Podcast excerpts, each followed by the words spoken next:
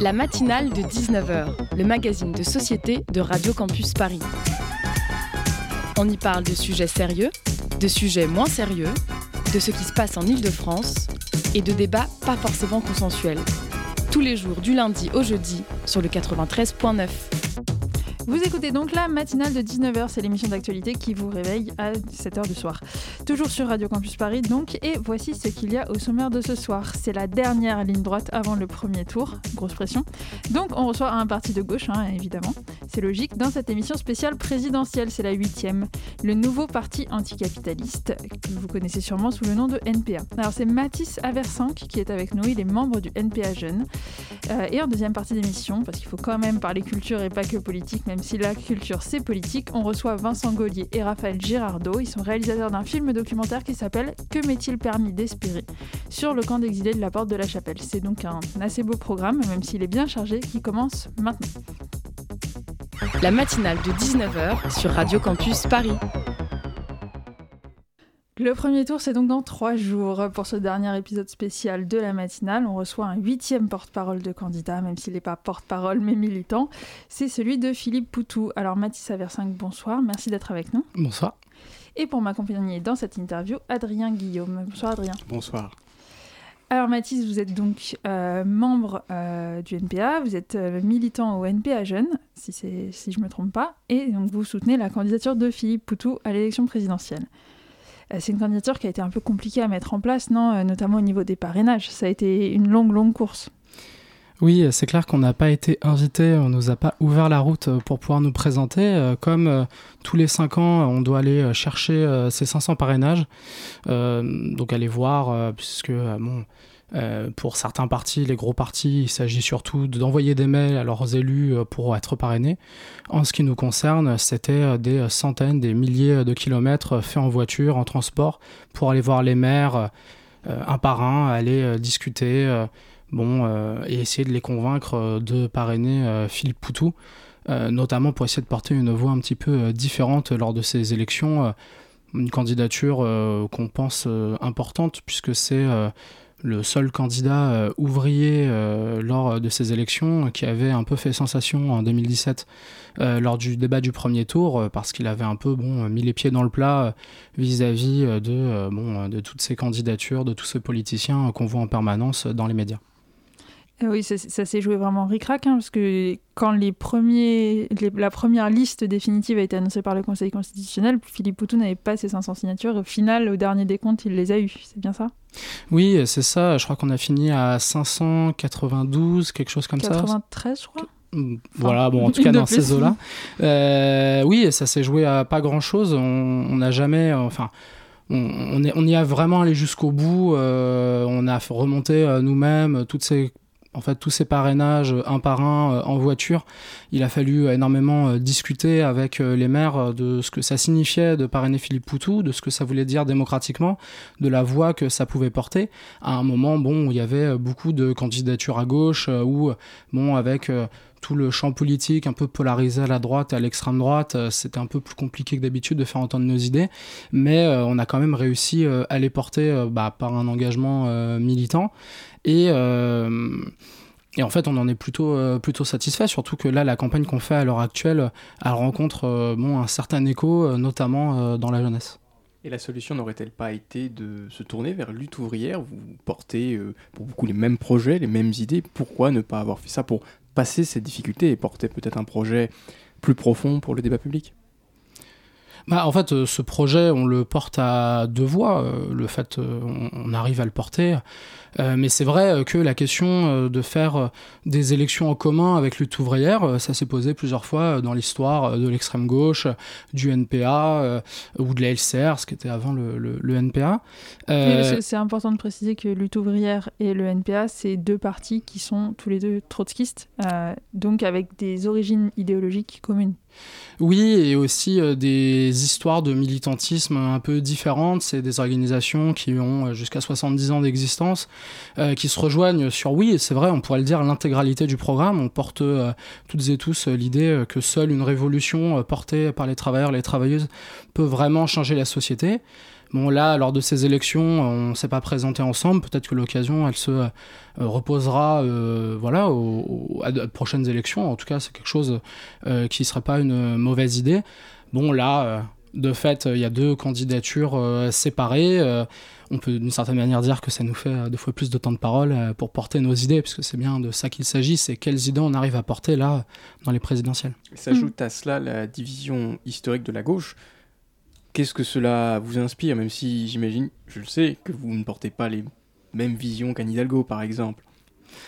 Oui, alors ça, euh, c'est sûr. Nous, en fait, ce qu'on a un peu envie de discuter, c'est que la, division de la gauche, euh, faut pas déjà parler de quelle gauche on parle. Alors c'est vrai que par exemple quand on parle de la division entre euh, lutte ouvrière et l'NPA, bon bah là on parle de la gauche révolutionnaire, euh, celle qui a jamais été euh, portée au pouvoir par les élections, qui a jamais d'une certaine manière trahi son programme et qui se pose la question des mobilisations sociales et de comment en fait on, on change le rapport de force en faveur des classes populaires face au patronat et face en fait à tous ces systèmes de domination et d'oppression qu'on a dans la société.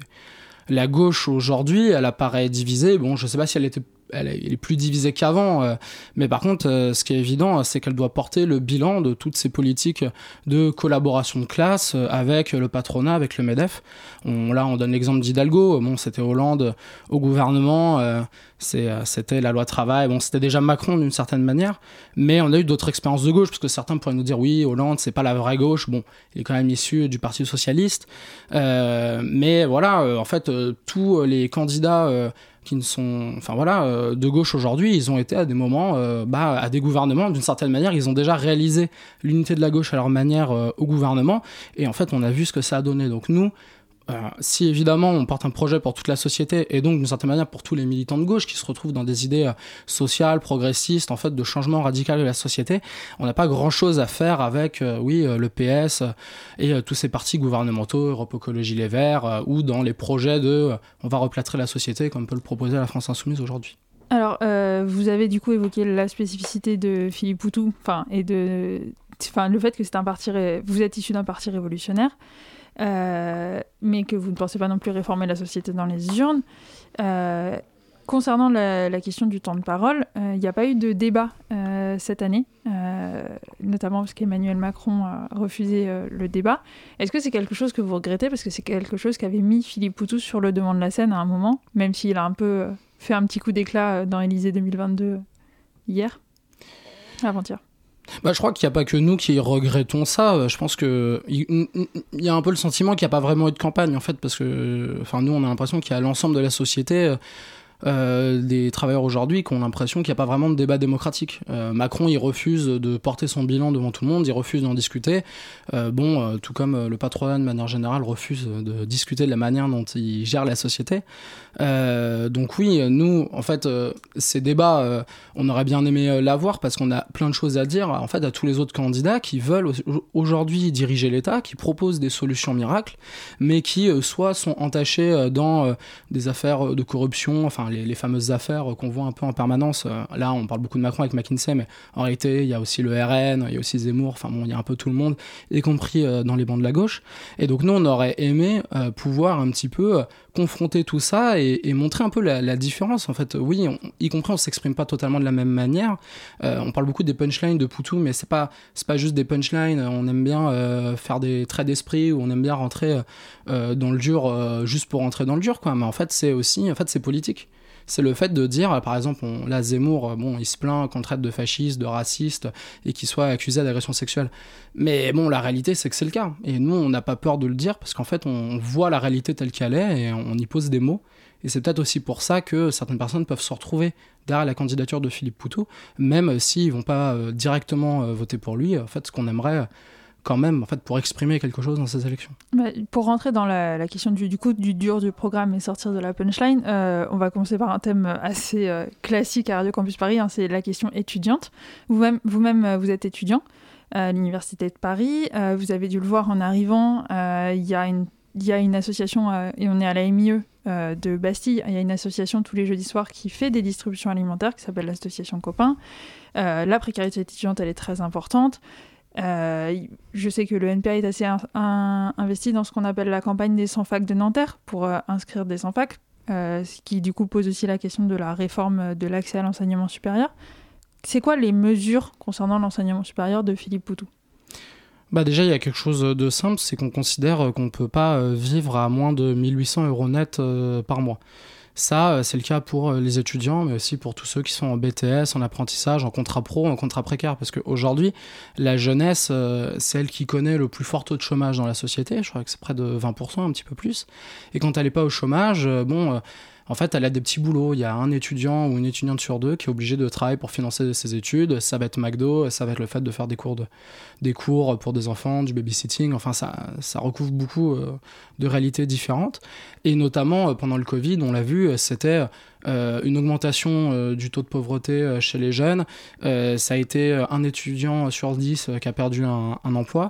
Et donc, nous, le problème qu'on pose, c'est on a besoin de vivre dignement. D'ailleurs, le gouvernement s'en rend un peu compte puisque euh, là, avec le chèque euh, énergie, il propose 100 euros euh, par mois pour toutes les personnes qui ont en dessous de 2000 euros net, de 2000 euros. donc nous, tout ce qu'on dit, c'est bon, déjà augmentons les revenus de tout le monde. Alors ça peut prendre la forme d'une allocation jeunesse, ça peut simplement prendre la forme de d'arrêter les stages gratuits, de payer en fait toutes ces formes de travail. Donc ça c'est un peu la première chose qu'on a envie de mettre en place parce que sinon la question de comment on peut s'épanouir en tant que jeune comment on peut euh, se libérer de l'emprise parentale, comment on peut en fait euh, commencer sa vie euh, dans de bonnes conditions, bon, ça peut que se poser comme ça et réussir ses études. sur la question justement des études, on le voit, il y a eu énormément d'attaques ces dernières années. Alors, il y a eu Parcoursup qui continue le tri social parce qu'en fait, ils se rendent compte qu'ils n'ont pas construit de place dans l'université depuis 86 et que bah, ça commence à être un petit peu bondé. Et au lieu de donner les moyens aux universités, à l'enseignement supérieur de manière générale, il décide de faire un écrémage. Donc ça, euh, on l'a combattu, on continue de le combattre, donc nous on est contre euh, Parcoursup. Euh, et bon, dans les universités, ça passe par l'augmentation des frais d'inscription. Alors d'abord pour tous les étudiants étrangers hors Union européenne, mais en fait Macron cache pas du tout qu'il veut le faire pour tout le monde, alors que déjà, bon, c'est déjà un coût en fait d'étudier. Donc euh, voilà, nous c'est un peu comme ça qu'on pose le truc, c'est comment on combat euh, tous ces phénomènes de sélection en fait qui visent seulement à avoir une main d'œuvre un peu qualifiée mais quand même pas chère euh, pour le patronat aujourd'hui. Et une des formes que ça prend, bah oui, c'est les mobilisations, notamment la mobilisation des sans-fac à Nanterre. Ça fait 144 jours, je crois, qui sont bloqués en fait parce que la direction, d'ailleurs direction, la présidence de la fac, qui est censée être de gauche, bon en fait refuse euh, d'inscrire une trentaine, une vingtaine d'étudiants et d'étudiantes à l'université de Nanterre, euh, qui a quand même un peu les moyens de le faire. Et donc voilà, on, voit comment ces logiques de rentabilité, euh, bah on peut que les combattre en fait par nous-mêmes, parce que c'est pas une présidence de gauche à la fac ou une future présidence de gauche peut-être à la République ou de manière générale dans les institutions qui peut vraiment améliorer les choses. Quand le problème c'est en fait de gérer la misère. Et nous, on veut un peu ne pas gérer la misère. Et vous appelez à la création justement pour euh, faire baisser cette misère, justement, euh, un revenu d'autonomie pour les jeunes. En fait, a priori, euh, il n'y a rien qui le distingue d'autres critères sociaux, d'autres revenus sociaux. Qu'est-ce que c'est au juste? Bah en fait, c'est de dire que, quelle que soit notre situation, on touche 1800 euros. Parce qu'aujourd'hui, il y, a, bon, y a le RSA, mais en fait, bon, bah, il est minime, enfin, on touche rien, 500 euros, c'est rien. Euh, pour vivre dignement aujourd'hui.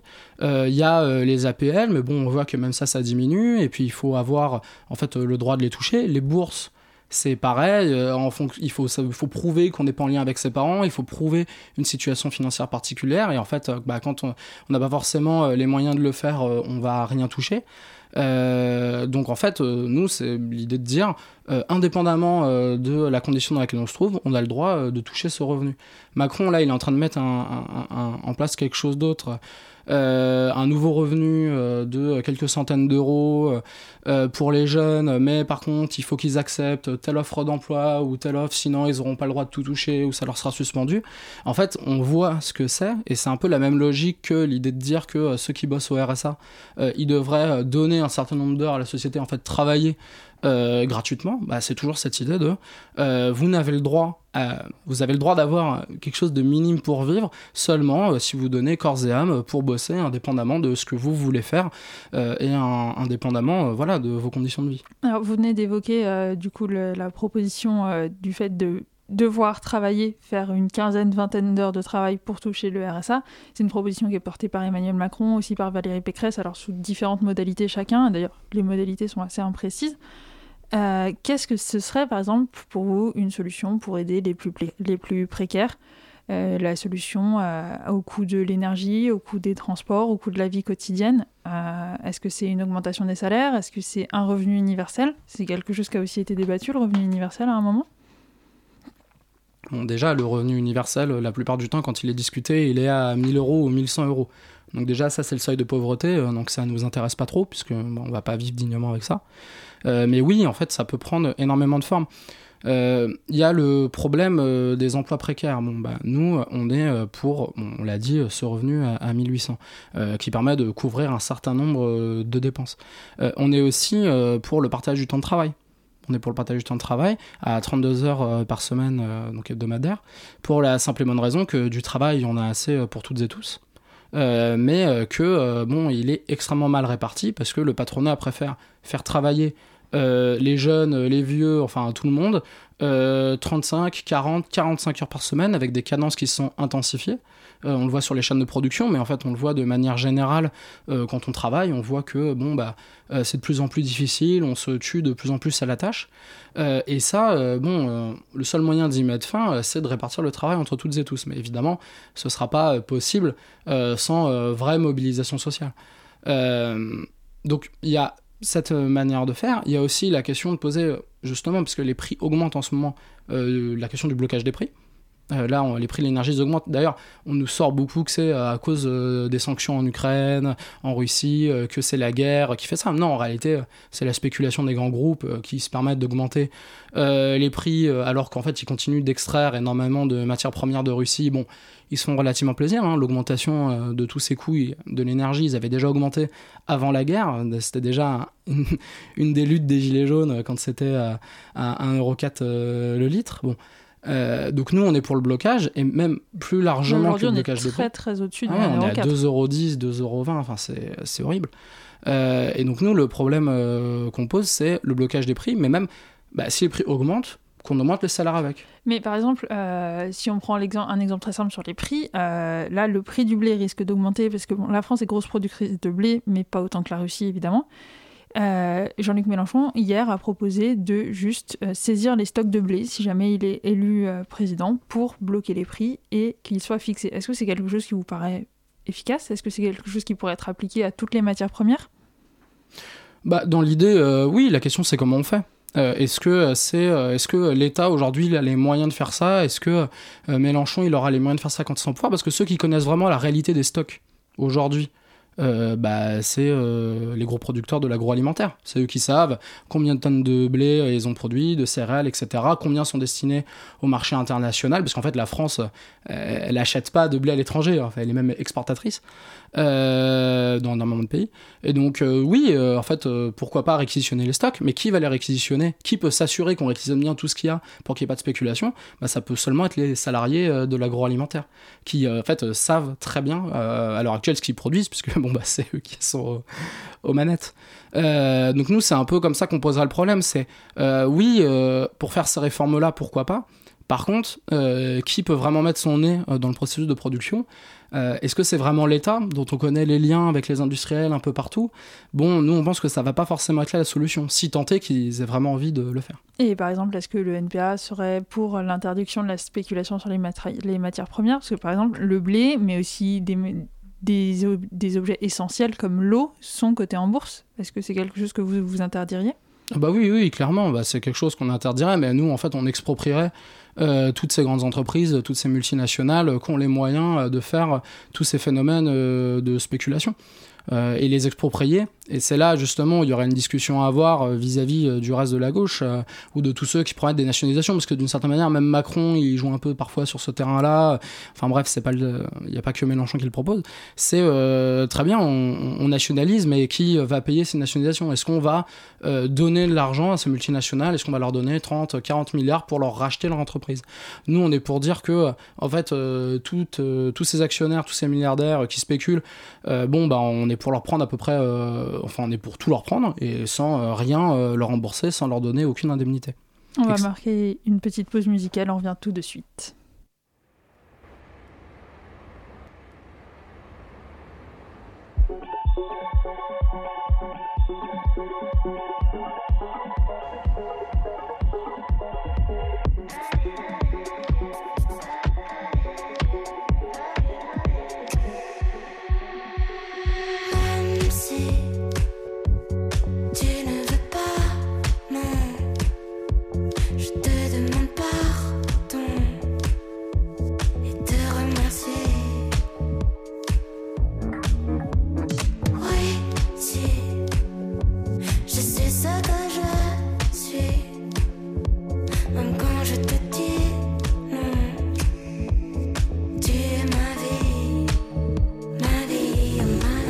c'est parti.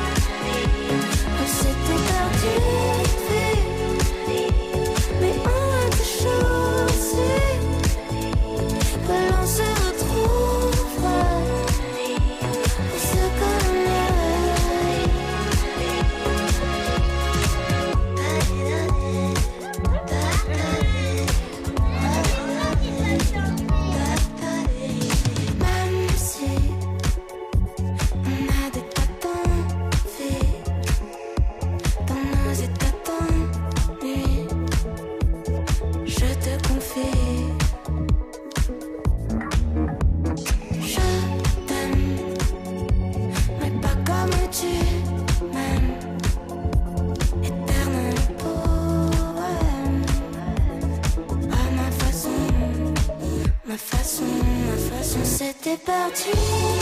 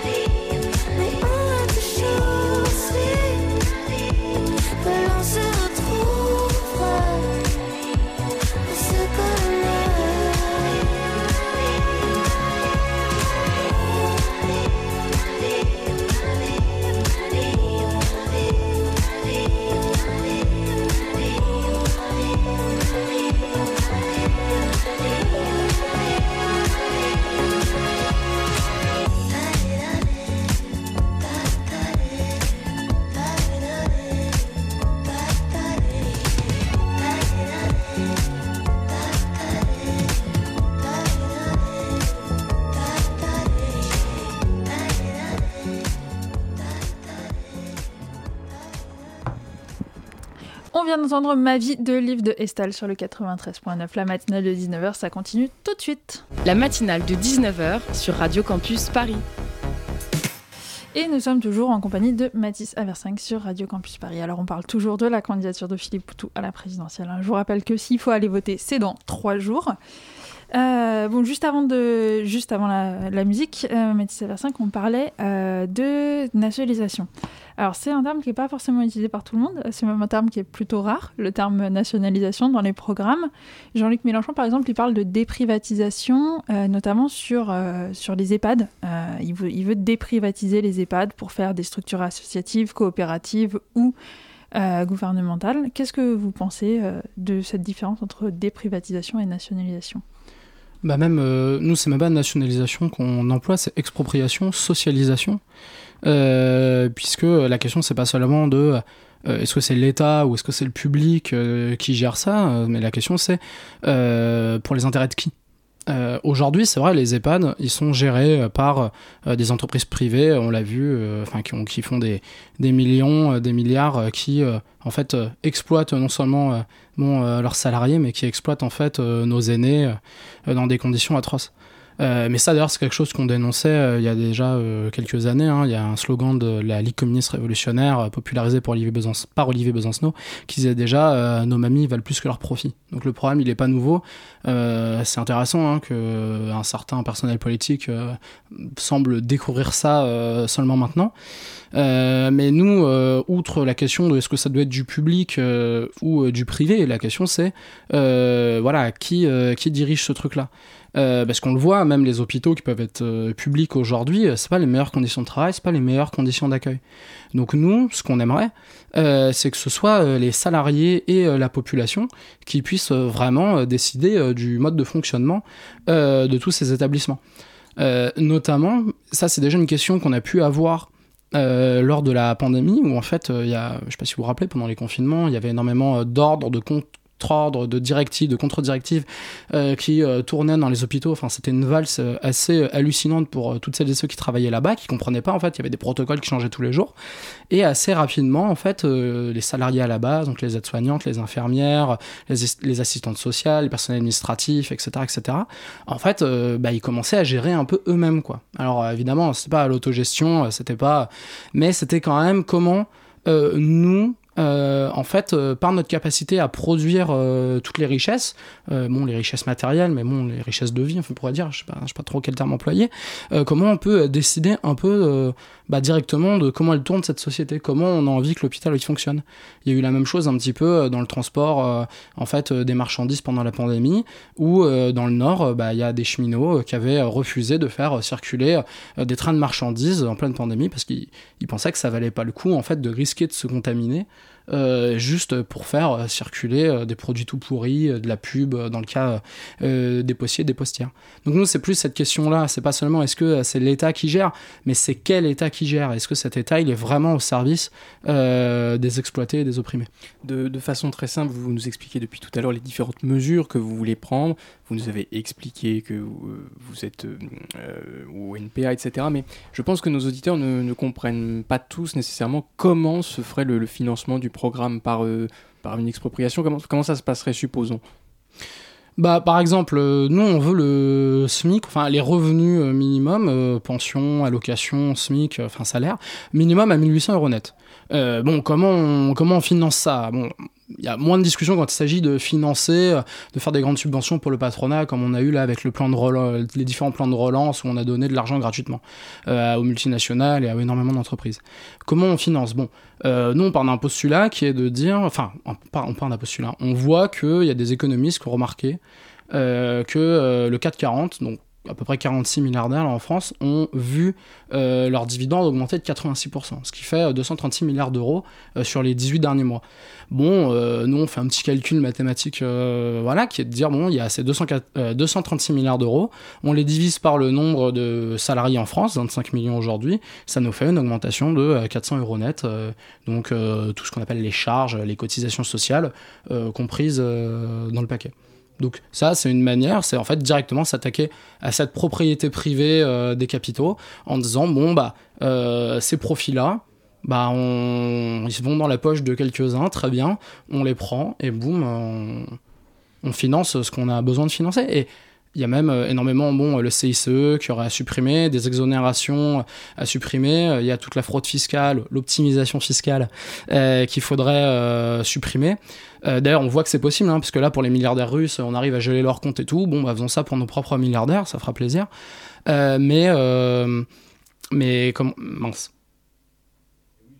Mais de manière générale, c'est voilà comment on prend en fait les ressources là où on en a besoin. Et un économiste, justement, face à vos arguments qui sont des records exceptionnels, pourrait vous répondre que dans la réalité, la part de la valeur ajoutée entre les travailleurs et les capitalistes n'a pas évolué depuis 1981.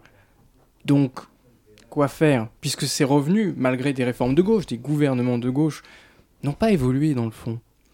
Bah déjà, ces gouvernements de gauche, ils étaient très symptomatiques pour le patronat. Euh, on les a pas vraiment vus attaquer. Enfin, Hollande disait mon ennemi c'est la finance.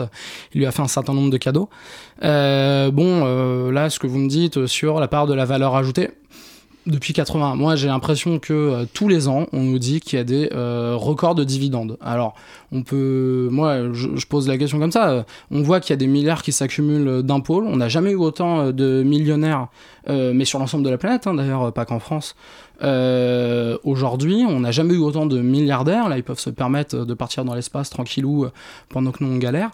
Euh, donc en fait, les ressources, elles sont là. Donc nous, on, a envie de les prendre là où elles sont, et y compris même dans les dépenses des États, il y a plein de choses qu'on aura envie de remettre en cause.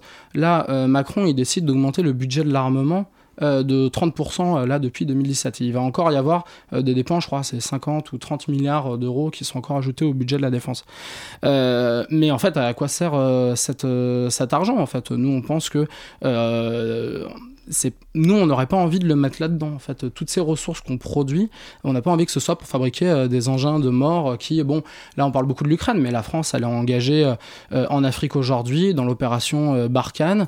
Elle fait la guerre au Sahel alors elle fait la guerre au terrorisme mais elle fait aussi la guerre pour maintenir des régimes dictatoriaux en place pour pouvoir se servir tranquillement en uranium mais de manière générale en matière première et en fait cet argent il est très mal enfin tout ce qui ressort de ça c'est très mal employé là par exemple, on parle un petit. Enfin, quand on voit par exemple Bolloré euh, qui fait euh, des milliards et des milliards, qui fait 80% de son argent en Afrique euh, dans les ports qu'il gère, on se dit que vu, vu comment il utilise son argent pour mettre en avant des idées extrêmement réactionnaires, nous on aurait plutôt intérêt en fait à couper tout ce pognon là et à le redistribuer. Justement, sur les idées réactionnaires, euh, en France, on a, on a une campagne présidentielle qui s'est beaucoup jouée sur les questions, par exemple, euh, d'immigration, très peu sur les questions de discrimination, très peu sur les questions féministes, qui, qui était pourtant la grande cause du quinquennat, sur les questions LGBT, sur l'antiracisme, les quartiers populaires.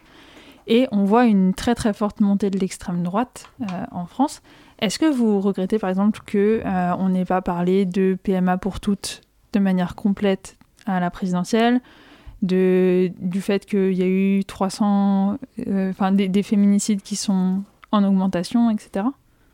Bah oui, on le regrette. Et heureusement euh, euh, que tout ne tourne pas autour des élections et qu'il y a des, de grands mouvements sociaux qui ont réussi à mettre ces questions-là en avant euh, ces cinq dernières années. bon, les 8 mars qui sont énormes, toutes ces mobilisations où on voit d'ailleurs de très jeunes femmes bah, sortir dans la rue, mettre en avant bah, tout ce que cette société elle a de pire en termes de sexisme, de discrimination. on a eu, mais en fait, la ces, trucs-là, euh, euh, on, on, aura envie d'en parler euh, davantage. Malheureusement, bon, là, c'est pas nous qui choisissons de quoi les médias ils veulent discuter et on va dire ce que le patronat il a envie de mettre en avant.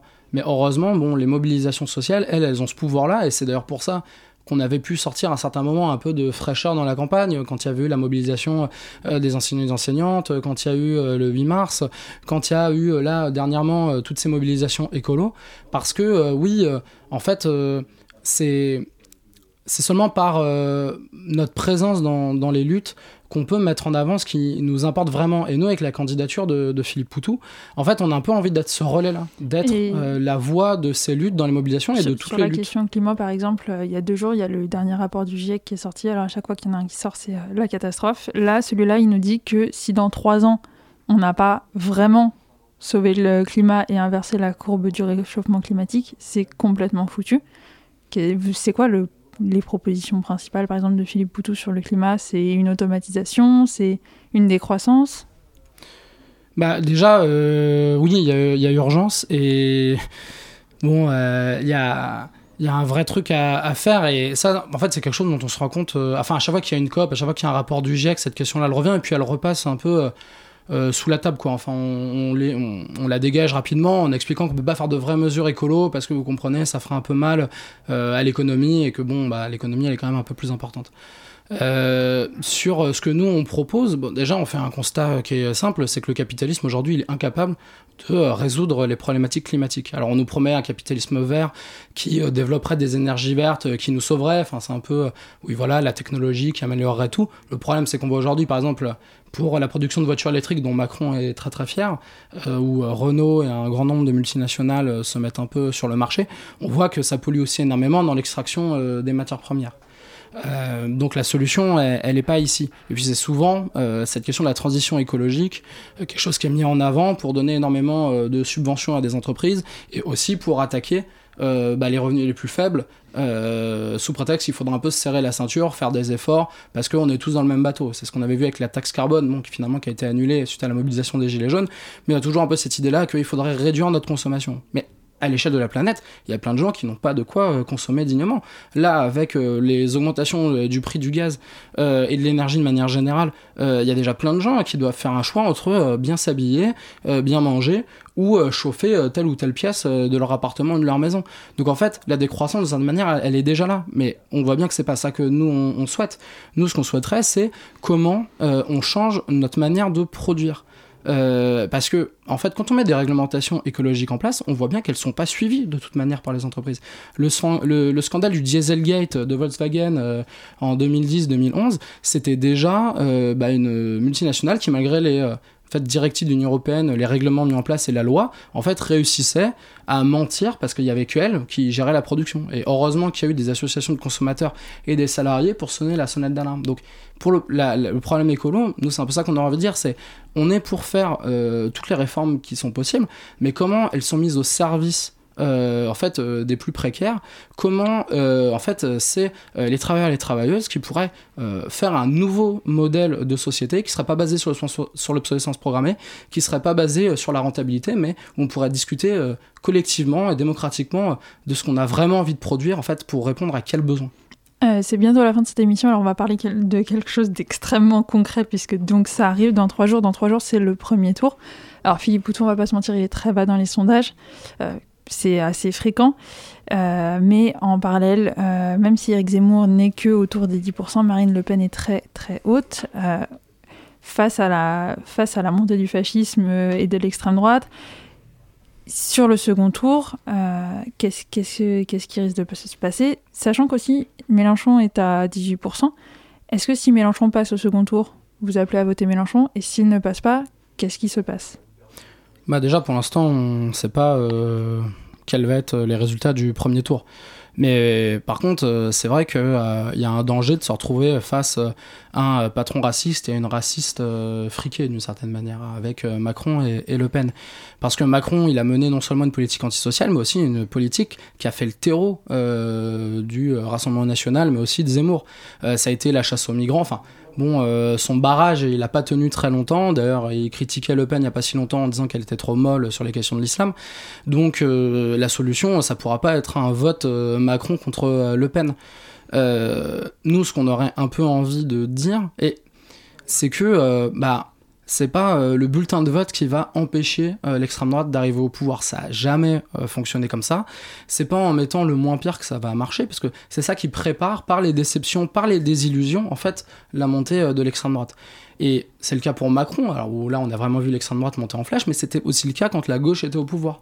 Déjà sous Mitterrand, bon, on voit le Front National, qui, est, qui arrive même pas à se présenter aux législatives, qui est un peu nul, en fait un peu monter en force parce que bah, face à toutes les promesses qui avaient été faites par la gauche gouvernementale, qui promettait bon, bah, d'améliorer les conditions de vie des gens, même un programme anticapitaliste, révolutionnaire, en tout cas c'est ce qu'ils disaient à l'époque, bon, bah, quand les gens se sont pris les vagues d'austérité, les attaques contre les travailleurs et, et la jeunesse, bon, bah, oui, il y en a qui, un peu désespérés, peuvent se tourner vers l'extrême droite. Et c'est pour ça que nous, plus que d'appeler à un vote utile sous quelque forme que ce soit, on a d'abord envie de dire, bah, votez euh, Philippe Poutou, c'est peut-être pas le vote utile, mais il a une utilité, l'utilité de dire qu'on se prépare dès maintenant à toutes les attaques euh, patronales ou euh, racistes qui vont avoir lieu, et on se prépare à un troisième tour social. Donc, le vote Philippe Poutou, en fait, pour nous, c'est ça, c'est le vol de la révolte et qui dit que c'est pas les institutions qui vont changer les choses, mais seulement les luttes de millions de personnes, en fait. Et ça, c'est la révolution, quoi.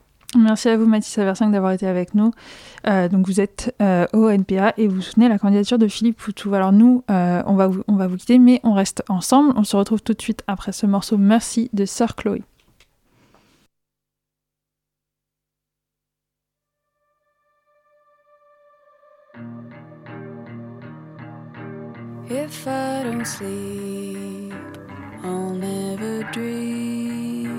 If I could beg, would you do it for me? Outside your house, down on my knees, swollen vient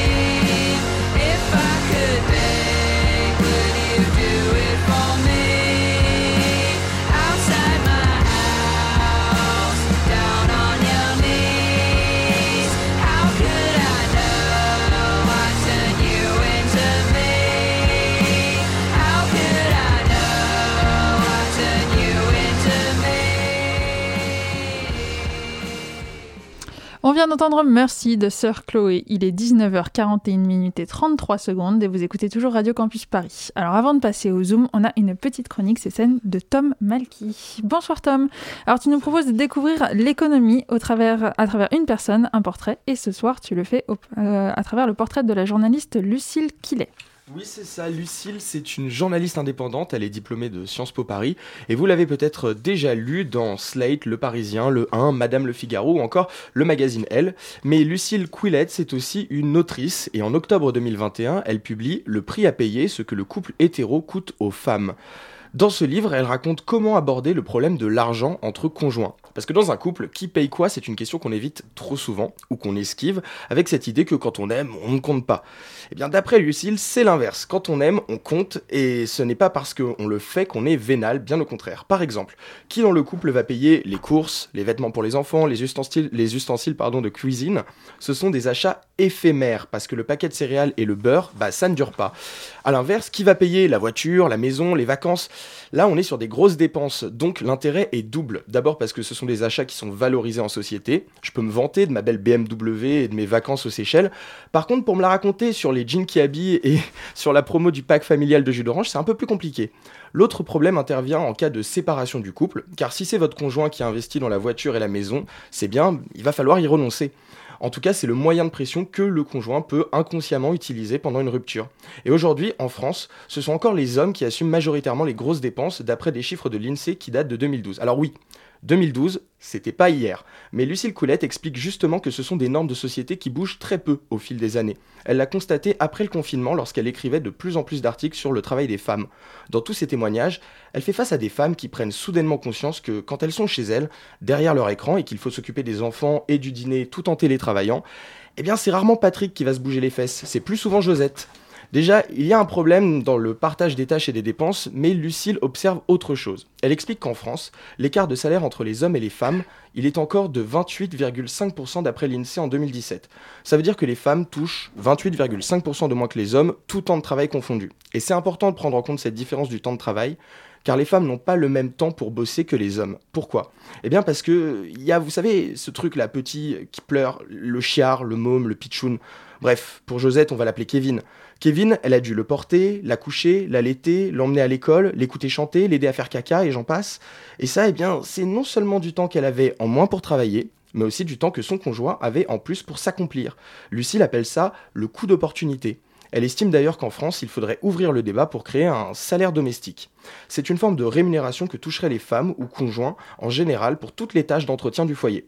Bon après, il faut rappeler que c'est une proposition que soutient l'extrême droite et qui pourrait signifier qu'on ramène les femmes derrière les fourneaux. Et ça, Lucille, elle ne le défend pas. Si elle a bien un message à adresser aux femmes, c'est d'arrêter de vouloir absolument partager les dépenses à 50-50, car dans une société qui ne fait pas du 50-50, ce sont forcément les femmes qui se font en voir. Merci beaucoup Tom, merci de participer à la dictature féministe sur Radio Campus Paris. Euh, ce soir, euh, on, va, on, va, passer au Zoom, euh, donc du coup, on va lancer la virgule Zoom. Le Zoom, dans la matinale de 19h.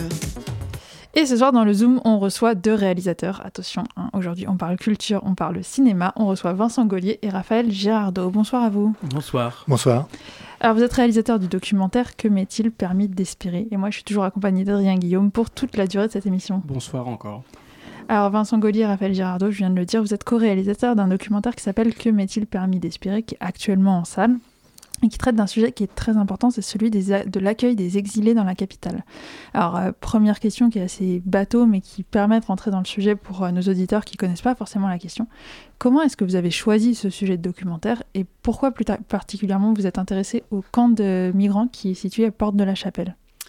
En fait, euh, l'histoire, commence pour nous en 2016 il faut se rappeler, à cette époque-là, il y a 4000 personnes qui dorment sous des tentes euh, au niveau du métro Stalingrad, qui font la queue pour demander euh, la permission de déposer un dossier d'asile. Euh, et donc ça, ça fait des semaines que ça dure. Et nous, ça faisait des mois, des années qu'on s'interrogeait un peu sur comment faire un film sur cette, sur cette question-là. Et il est devenu urgent de, de, s'atteler à, à, cet engagement de notre part cinématographique. Et lorsque, à cette même époque-là, au, au climax des 4000 réfugiés dormant dans la rue, euh, la mairie de Paris annonce l'ouverture d'un camp humanitaire, d'un centre de premier accueil, ce qui n'était pas arrivé dans l'histoire de, de, de, la migration depuis 1945 euh, euh, et la fin de la Seconde Guerre mondiale. On s'est dit qu'il y y avait un lieu où tourner, un lieu où filmer, avec des gens qui étaient du coup pris en charge et capables de, répondre un peu à notre demande de, questionnement autour de leur histoire. Et c'est cette date en 2016, cet événement qui, qui vous a donné envie personnellement de réaliser ce documentaire ou il y a eu déjà des facteurs avant? Non, mais disons que ça faisait déjà un moment, euh, de toute façon, qu'on était en train de, de, se, voilà, de chercher un endroit. En fait, on fait des documentaires avec euh, Vincent depuis 20 ans. Et on fait toujours des documentaires où on a besoin de rencontres de personnes, euh, d'immersion dans des lieux, de temps long. voilà. Et donc, à chaque fois qu'on pensait véritablement faire un film avec les exilés, on trouvait pas de situation où on pouvait être tranquille, où, où il n'y avait pas la peur de la police, où il n'y avait pas la violence dans la rue, où il y avait une possibilité de vraiment de choisir les, ensemble des moments où on pouvait vraiment se rencontrer. Et donc voilà, même si on avait très très envie euh, de, parler de, ça et qu'on trouvait que c'était terrible, euh, on ne trouvait pas de moyens cinématographiques pour le faire. Euh, concernant le documentaire en lui-même, donc euh, vous vous intéressez, euh, enfin vous rencontrez des gens de, du camp de la Porte de la Chapelle, vous les suivez dans leur démarche. qu'est-ce que qu'est-ce que vous avez pu voir et filmer? Qu'est-ce que qu'est-ce qui c'est évidemment c'est des scènes qu'on imagine très difficiles mais qui sont pas forcément très présentes dans les médias ben, En fait, qui sont euh, dans les médias qui sont quasiment absentes, puisqu'on est, on est sur un traitement de masse et euh, sur euh, donner une, un storytelling qui nous dirait une invasion, voilà, qui fait peur. Là, nous, ce qu'on voulait, c'est d'avoir un point de vue qui était celui des migrants, d'entendre leurs paroles et d'entendre leurs histoires individuelles. Donc l'une des scènes les plus importantes du film et qui répond à, votre question, c'est euh, comment ou lorsque les gens arrivent dans, le, dans ce centre de premier accueil, le premier temps qu'il leur est donné, c'est qu'ils s'inscrivent et qu'ils donnent leur nom et qu'ils donnent l'orthographe exacte de leur nom et qu'ils donnent le pays d'origine. Et donc lorsque on a soudainement un, un Iranien qui dit qu'il s'appelle Abbas et qu'il fait corriger son nom en disant il y a bien deux B, soudainement on a, on a euh, quelque chose qui est à la fois une identité, quelque chose qui peut nous arriver à nous euh, dès qu'on a l'orthographe d'un nom de famille un peu compliqué, on y prête attention voilà, on rentre d'entrée de jeu dans, dans, dans, l'histoire euh, personnelle. Et nous, c'est ce qu'on est allé chercher, c'est cette rencontre avec ces gens-là qui, à qui on va rarement demander euh, dans cette longueur-là dont parlait Raphaël, l'histoire de, de, leur, euh, des raisons de l'arrachement qu'ils ont dû prendre que, en quittant leur famille, en quittant leur pays, et, et, cette longue route et surtout cet espoir hein, qui est dans le titre du film de ce qu'ils attendent ici, qui est en fait juste un avenir, pour le dire de façon très générale. Ils cherchent un avenir parce qu'il n'y en a pas possible, possiblement là où ils sont. Alors les personnes que vous suivez, c'est des personnes qui ont une histoire euh, avec la violence, dans le sens où elles ont subi beaucoup de violence. Hein. Évidemment, on ne s'exile pas sans raison. Euh, et vous les, suivez dans le, vous les suivez dans leur parcours aussi administratif, donc face à l'administration française. Est-ce que vous diriez que l'administration française, elle est violente envers ses exilés? Ah bah Oui, oui, ça c'est très clair. Et je trouve, enfin, le film, on a vraiment voulu le construire autant dans euh, justement la bienveillance et devant l'accueil qui était complètement possible dès qu'on regarde voilà, les, les salariés d'Emmaüs ou n'importe quelle association qui s'occupe de réfugiés, où ils sont toujours très bienveillants et ils les, ils les, écoutent et ils parlent leur langue. Et encore plus aussi les bénévoles qui sont souvent des, des réfugiés qui, qui sont arrivés il y a un peu moins longtemps.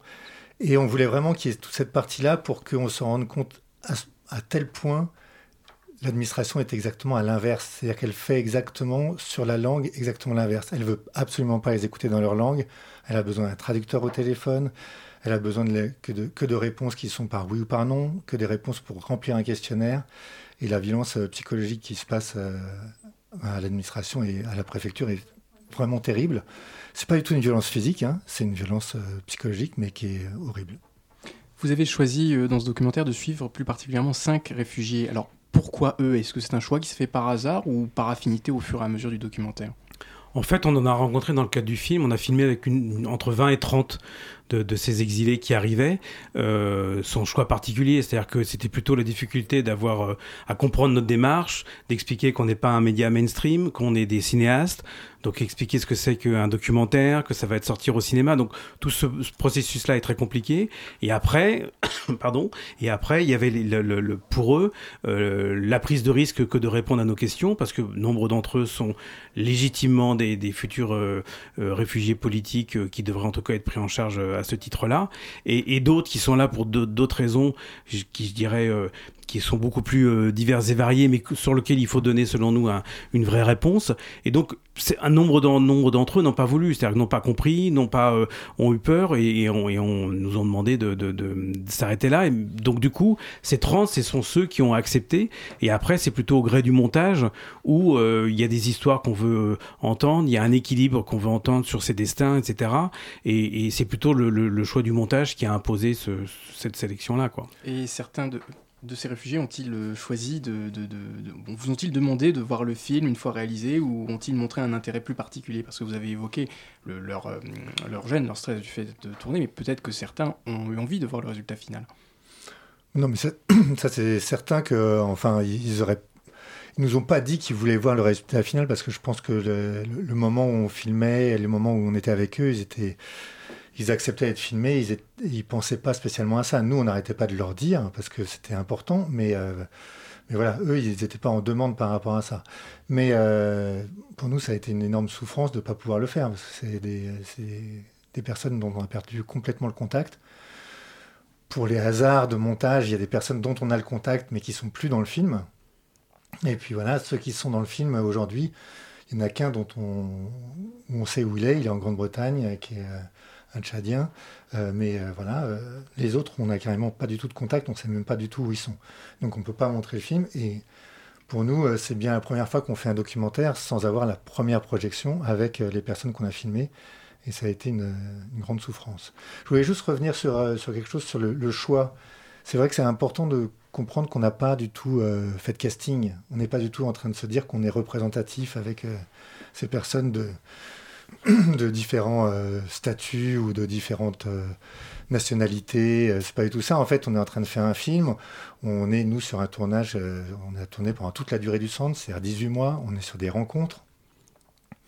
Et à un moment donné, c'est aussi des rencontres cinématographiques, c'est-à-dire que on ne sait pas pourquoi, mais tout d'un coup, avec telle personne, il y a quelque chose qui se, qui se passe qui fait que ça va au-delà de juste son histoire. Ça va son histoire dans ce centre, dans la relation qu'il a avec les autres, dans justement ce qu'il peut raconter avec d'autres, du partage de langue, du partage de, euh, d'expérience, du partage de générosité qu'ils peuvent avoir entre eux. Et tout d'un coup, voilà, ça, ça nous semble important et c'est ça qui prend le pas au montage et c'est pour ça qu'ils se retrouvent au montage.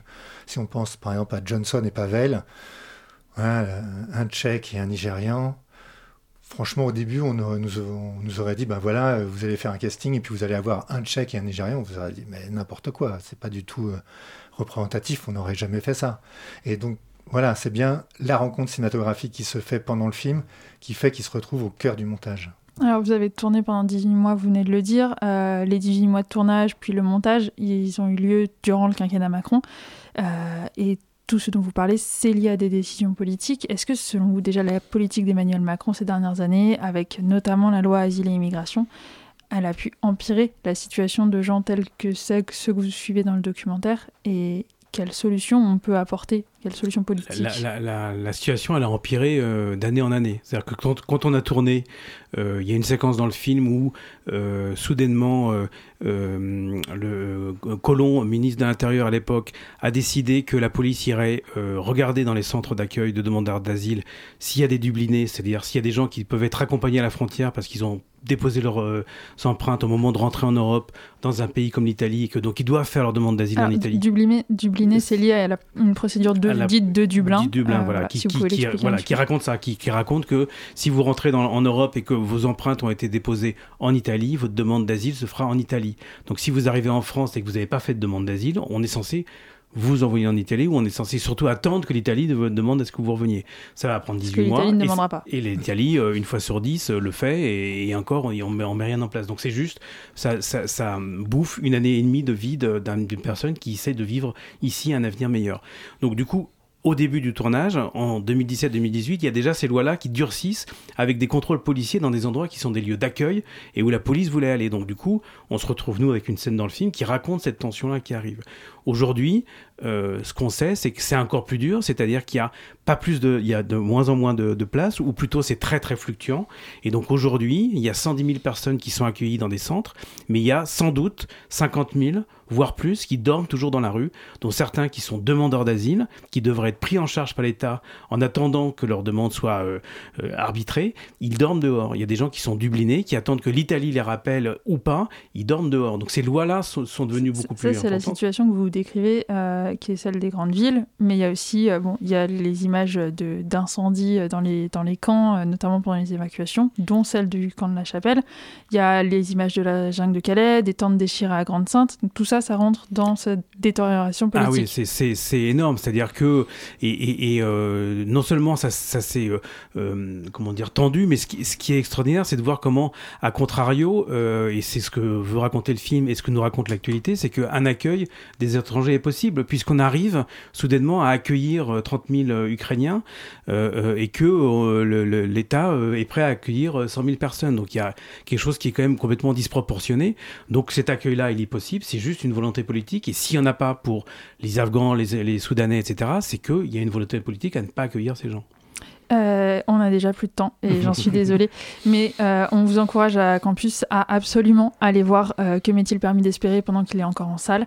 donc un film de Vincent Gaulier et Raphaël Girardot. Merci beaucoup à vous deux d'avoir été avec nous ce soir. Merci. Merci. Et puis donc du coup c'est la fin de cette émission. Euh, donc euh, c'est l'heure de rendre l'antenne. Merci à vous de nous avoir écoutés, euh, que ce soit pour la présidentielle ou pour ce Zoom, deux sujets qui sont tous les deux extrêmement politiques. cette émission a été préparée par Hugo Leroy et réalisée par Elisa Félier. À mes côtés il y avait Adrien Guillaume à ma droite et Tom Malky à ma gauche. Moi je m'appelle Daphné Deschamps. Alors la matinale vous quitte pour ce soir. Je vous dis à lundi en gueule de bois électorale. Enfin on espère pas trop. En attendant ne débranchez pas votre poste tout de suite car ce soir vous avez rendez-vous avec les voix du crépuscule. Les voix du crépuscule belle soirée sur 93.9.